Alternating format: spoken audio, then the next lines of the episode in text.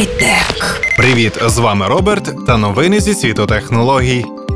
Сьогодні ви почуєте про смартфон Huawei Honor V8, про 6-дюймовий плафон Sony Xperia Z Ultra та про китайський електрокар.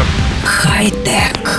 Компанія Honor, суббренд компанії Huawei, націлений на випуск молодіжних недорогих смартфонів, незабаром представить нову модель. Випущений ними офіційний тизер підтверджує майбутній анонс флагманського смартфона Honor V8, який відбудеться 10 травня. Ніяких подробиць про новий смартфон в тізері не розкривається, за винятком однієї деталі. Honor V8 отримає подвійну камеру, подібно флагманським моделям Huawei P9 і P9+, анонсованим на початку цього місяця. Що стосується інших характеристик, то чутки стверджують, що Honor V8 базується на однокристальній платформі Huawei HiSilicon Kirin 950, що виготовляється з використанням 16-нанометрового процесу FinFET. Ємність оперативної пам'яті нового смартфона становить 4 ГБ. Також повідомляється про сенсор відбитків пальців з можливістю проведення аутентифікації оплати. Як стверджують джерела, подвійна камера нового смартфона використовує два 12-мегапіксельні модулі, як у випадку з Huawei P9, але без об'єктивів компанії Leica. Hi-Tech.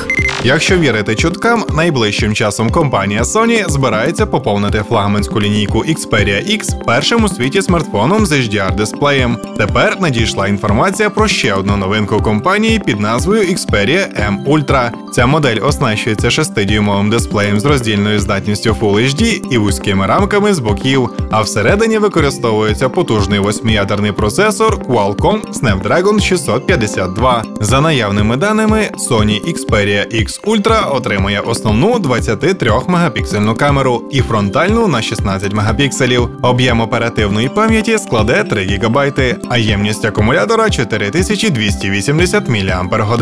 Передбачена підтримка швидкої зарядки, USB Type-C і сканера відбитків пальців. Дата анонсу поки не повідомляється. Hi-Tech.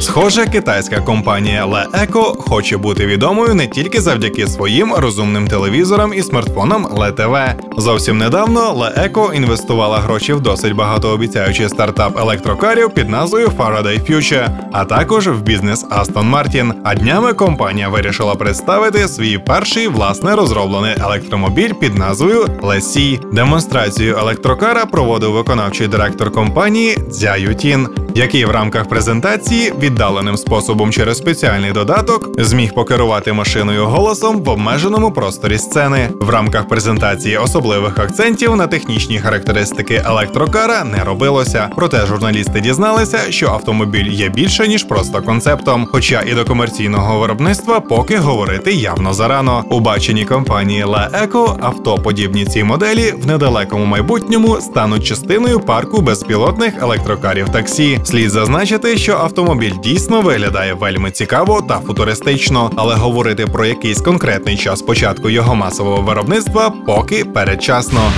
Hi-Tech. Ви слухали новини Hi-Tech, з вами був Роберт, почуємось на правильній хвилі. Hi-Tech.